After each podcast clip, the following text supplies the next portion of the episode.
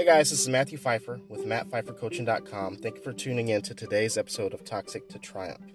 In today's episode, I'm going to be talking to a good friend and colleague, Dr. Joan Samuels Dennis, about forgiveness. Dr. Joan is a forgiveness therapist and a best selling author out of Toronto, Canada. Even though it seems very counterintuitive, it's important for our own recovery for us to forgive those who have abused us and have treated us wrong. Going to go into all the reasons why in this episode, and I'm looking forward to having this conversation. I will talk to you soon.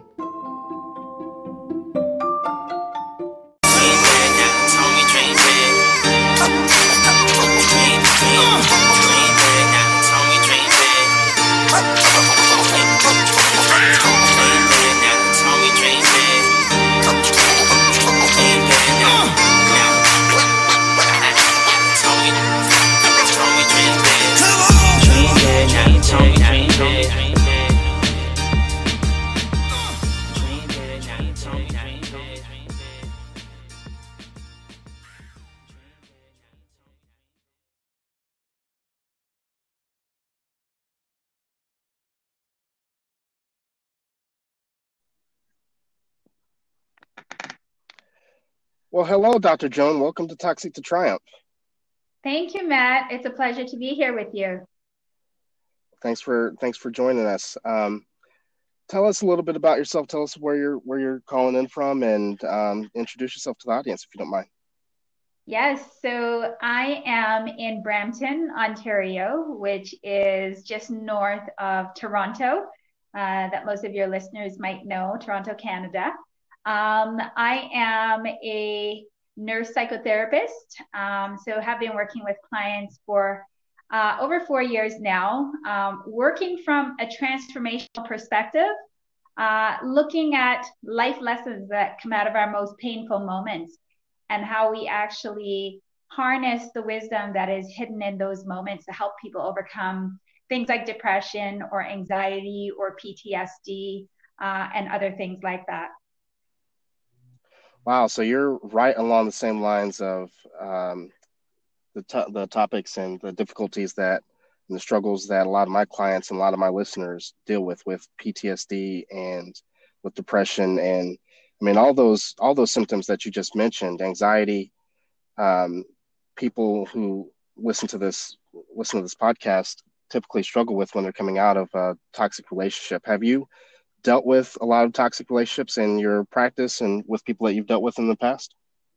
Yeah, you know, uh, a lot of times we tend to think of toxic relationships as just being part of an intimate relationship, but we have toxic relationships in our families. Uh, some of our most toxic relationships often begin with our parents. And what we often don't recognize is that we go through a cycle of basically repeating the pain that we experience in some of those early relationships. So, most of our mental health issues begin uh, in childhood and early adolescence. And so much of those experiences that lead to mental illness uh, are actually occurring in our homes. And oftentimes we don't think about that. But oftentimes they can also be um, occurring in schools. They can be occurring where we are, you know, participating activities. Like sometimes we don't even consider churches as spaces where we have toxic relationships. So right. yes, I deal with people who are married, who are in partnerships that have toxic relationships, but I tend to spread the toxicity out. And I go to the root cause because it's the root cause that actually establishes those patterns that allow us to be blindsided in a lot of ways as we enter those toxic partnerships that are really replaying a pattern that was established much much earlier.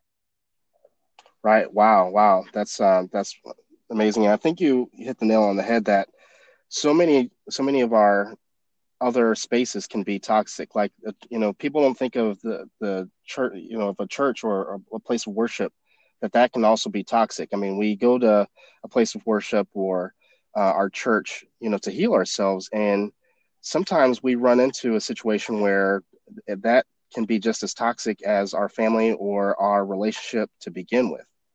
Yeah, and because there is so much power um, in the spiritual elements uh, because mm-hmm. we want to believe, especially in the church, that all people are good. um, that oftentimes we're blindsided. So when there is toxicity, where there is spiritual abuse, oftentimes we don't even recognize it as such. And that's the challenging part. Right. So um, the reason why I had you come on was, um, you know, obviously you are a forgiveness therapist, and that's um, kind of where that's kind of where you've you've hung, or at least that's where I've known you to to kind of hang your hat. Um, and it's something that you've really helped me with when I was uh, at, at, one point in time when I was struggling.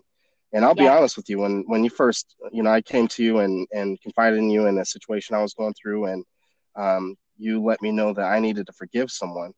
And yeah. uh, my first thought in the back of my mind was like, you can you can take this forgiveness and you can shove it because in my for me, forgiveness at that point in time was I felt like forgiveness is what got me in trouble with the abuser to begin with because I was overly forgiving. And I yeah. didn't realize that there needed to be a line and there needed to be a boundary where I can forgive someone and I can also not allow for them to be a part yeah. of my life anymore. You know, yeah. so uh, let's start out with why forgiveness. Why is forgiveness so important and why is it so vital to someone's recovery when they're coming out of a toxic relationship? Well, you know, one of the things um, that I think everyone can agree with is that uh, we're just, we are made um, to release from the pain that we experience through a forgiveness journey and process. Um, it's embedded in something humanistic.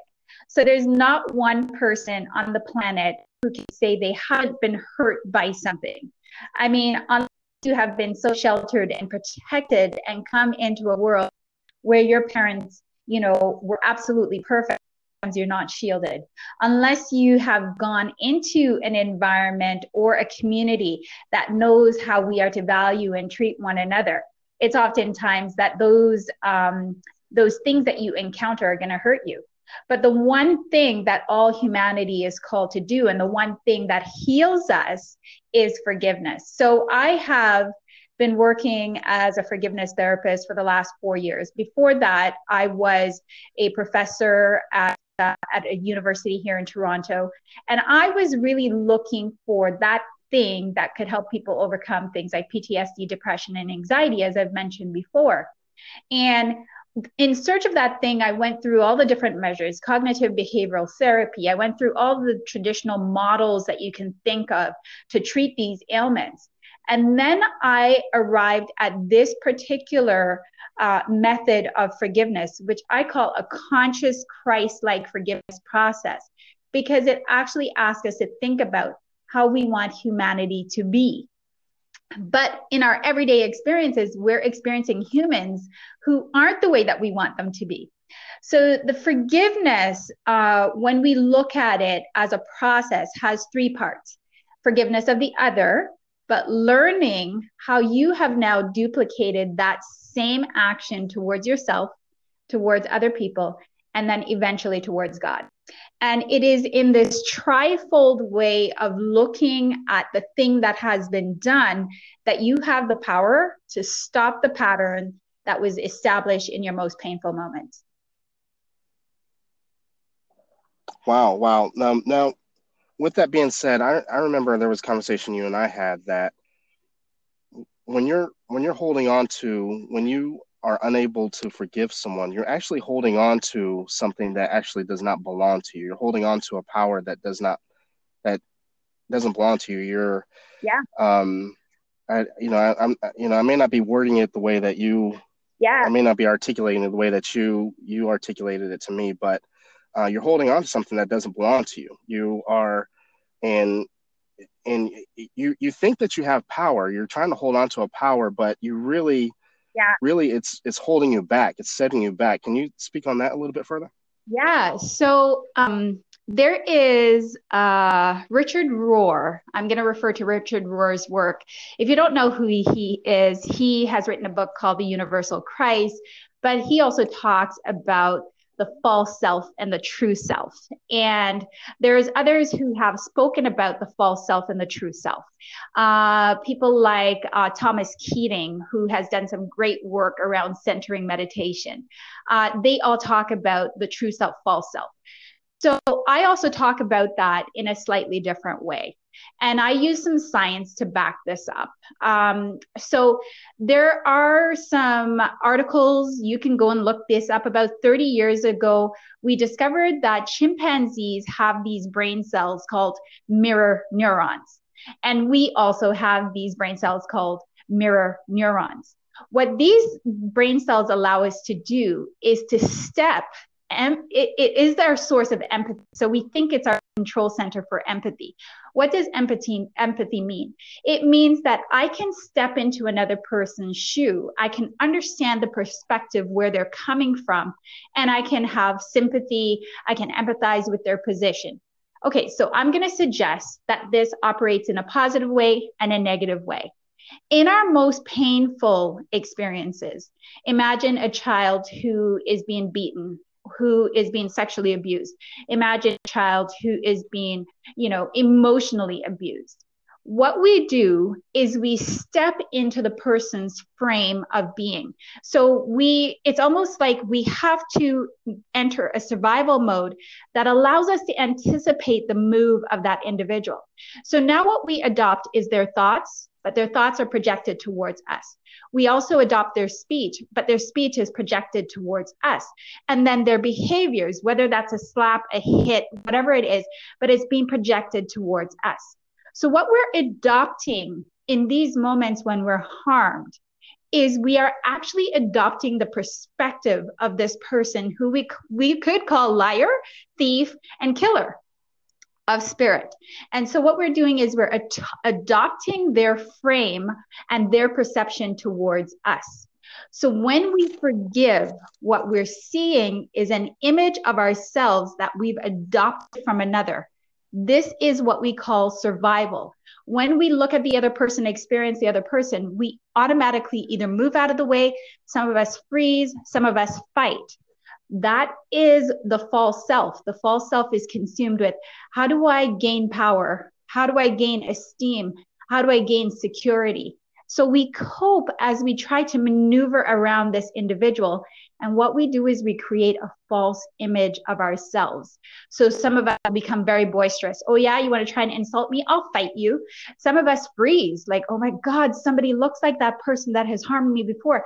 I can't possibly move right? And so some of us then get trapped in these images of ourselves that are really projection of what the other person had has told us.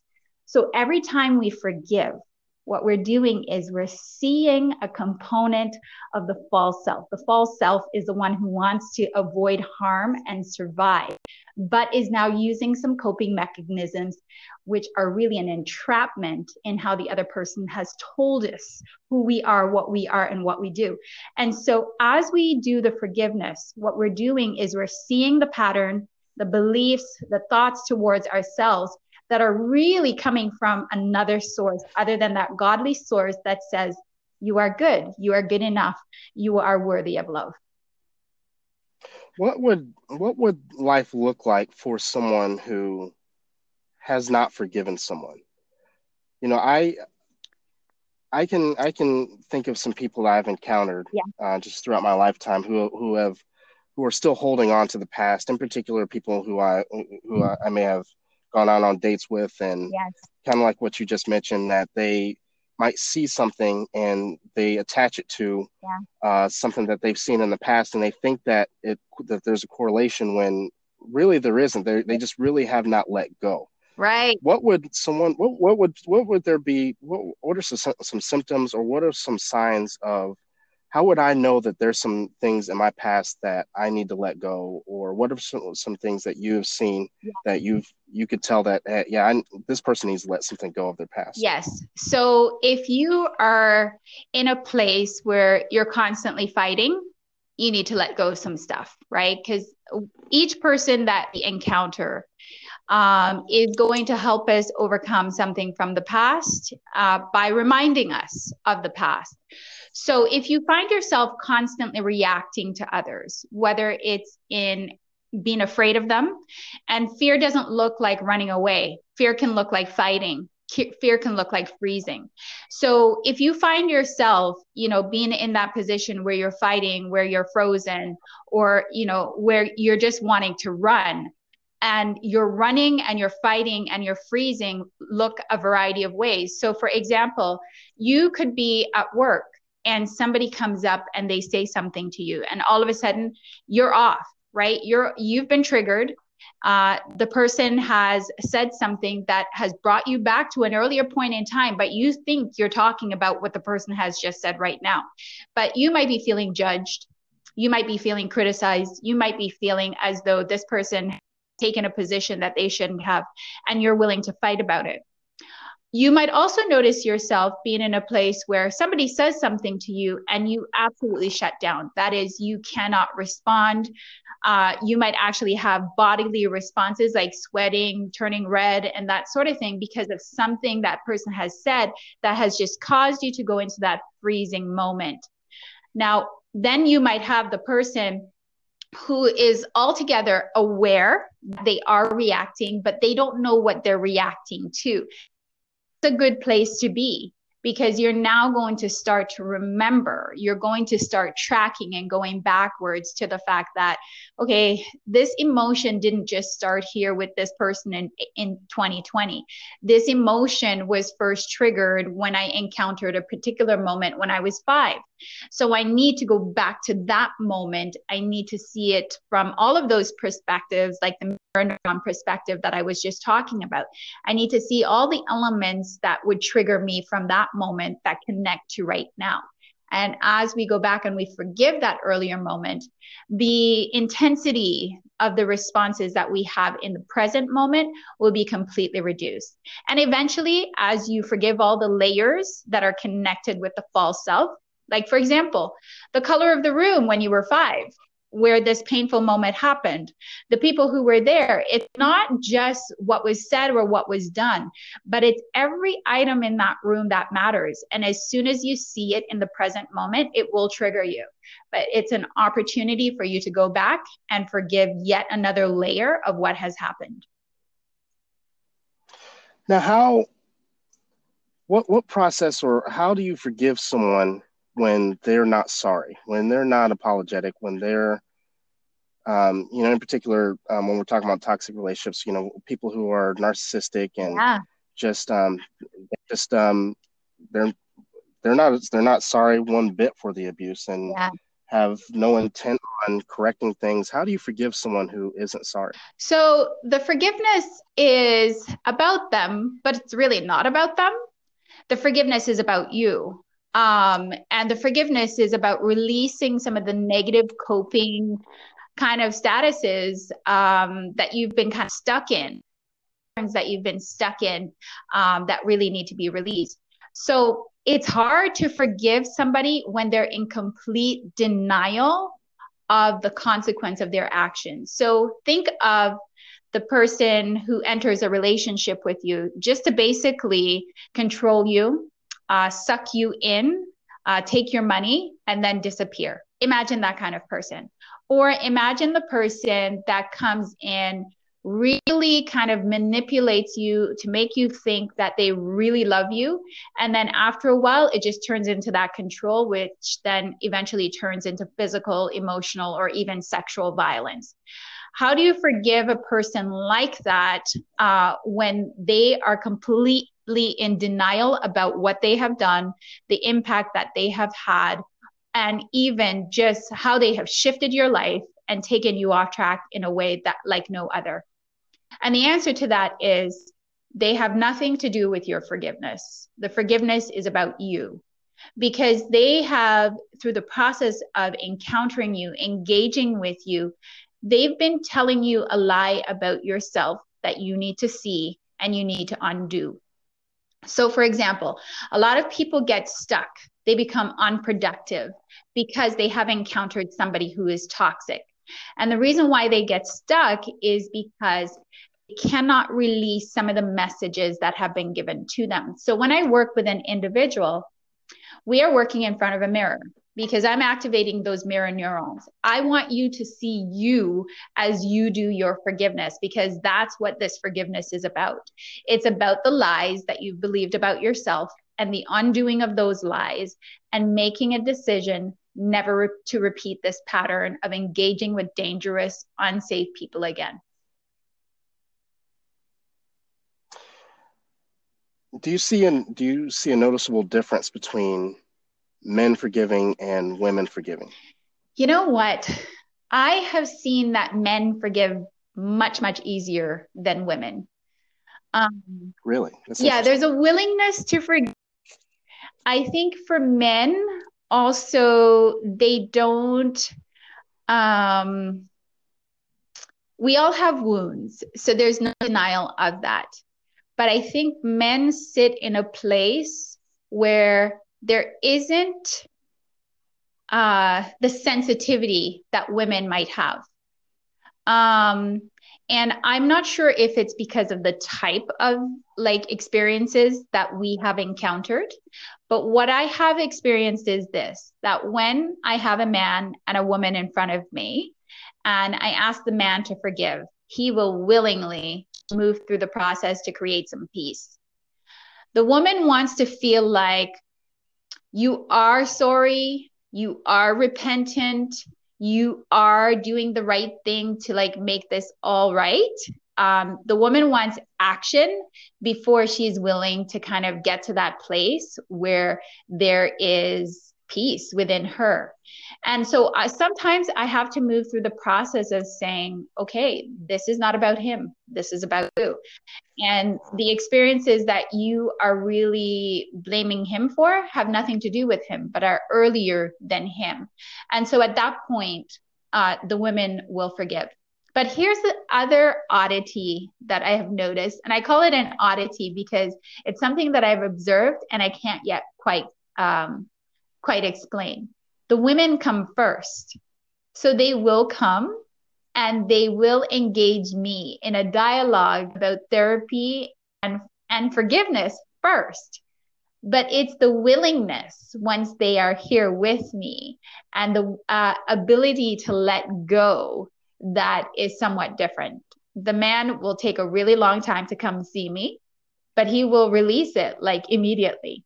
The woman will come but then the layers, the sensitivities will take a longer time for her to release.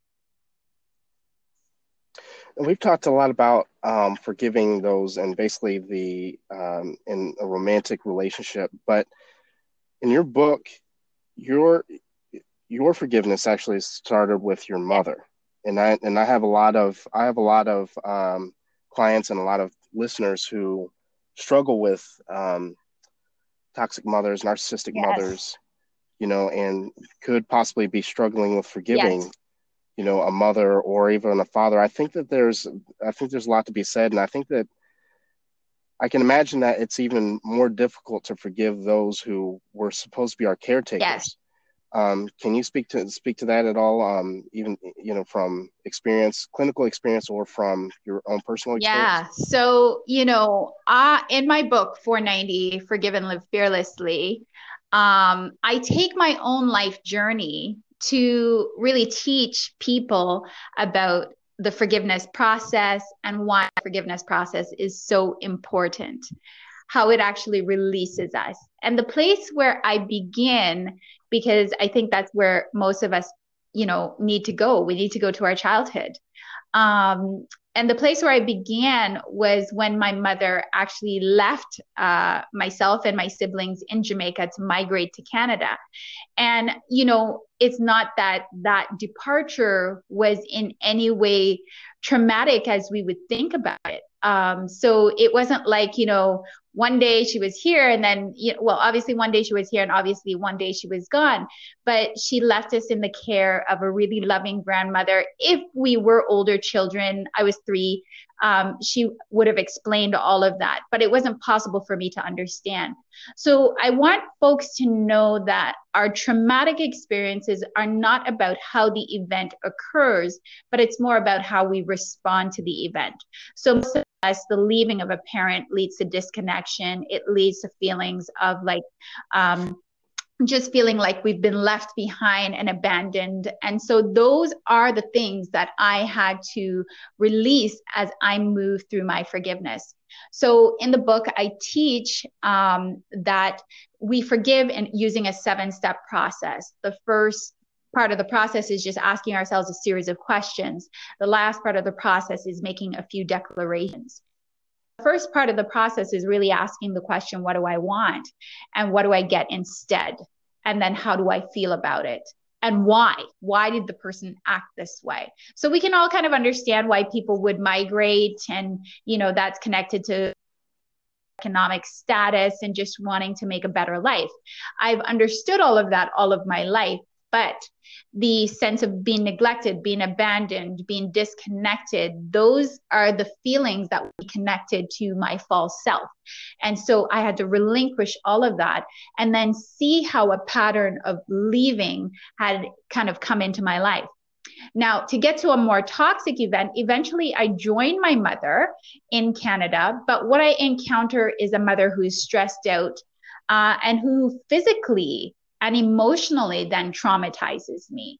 And so then I have to move to yet another layer of forgiving behaviors that are, you know, physical violations, emotional violations, and instead wanting a mother who is loving and accepting and all of those things. But again, we build a false self because the false self helps us so, in my survival mode, as I was encountering other people that would remind me of my mother, I would often experience abandonment. And then I would also experience an emotional kind of violation, never a physical violation, but an emotional type of violation. Now, in my forgiveness, I had to release the false coping patterns that were connected to that and then in process, detoxifying not only that relationship, but every other relationship that I had. Wow, wow, that's very powerful. Um, before I before I let you go, um, tell us a little bit more about some of the. You and I are working on a couple of different projects together. Um, we've worked on some projects in the past. Tell us a little bit about the um, COVID response project and some other things that you yeah, have on. So the COVID response, um, we've called it for now the courageous response to COVID 19. Um, and this is a group of um, mental health care providers, professionals. Uh, we've got two nurses, including myself on the team, yourself, uh, Andrew Blackwood, who is a coach uh, and also psychotherapist, and Denise um, Denise Bess, who is also a psychotherapist out of Illinois. And we are really just um, coming to a place of recognizing the mental health challenges that will be a consequence of COVID-19, recognizing the fears and the anxieties that, you know, develop in these moments and just trying to provide a voice of calm uh, we are also group, uh, a panel of Black therapists. And so we're hoping to provide a voice that can also speak to uh, the African. Um, the African descendants and uh, those we would call members of the diaspora, and just bring a voice from our perspective to those who might listen to us. In addition to that, um, I wrote 490 Forgive and Live Fearlessly about a year ago, and most recently published another book, which is called Becoming Journey to Love. And this is a book where 12 women uh, tell their stories about how they've basically moved from that place of struggling uh, emotionally to that place of just being in a in, in a state of peace, uh, what I call inner peace, but then also um, moving through a transformation that they describe for those who would read the book. Awesome. And where could where can my listeners uh, find you if they want to find more information or would like to? Yeah, um, I am at uh, drjoan.ca, so d r j o a n.ca. Um, I have just started a not for profit. It's called um, the Canadian Council for World Peace. You can find me on Instagram at World Peace uh, 2021. Um, and uh, that organization is also on Facebook, um, again at World Peace 2021.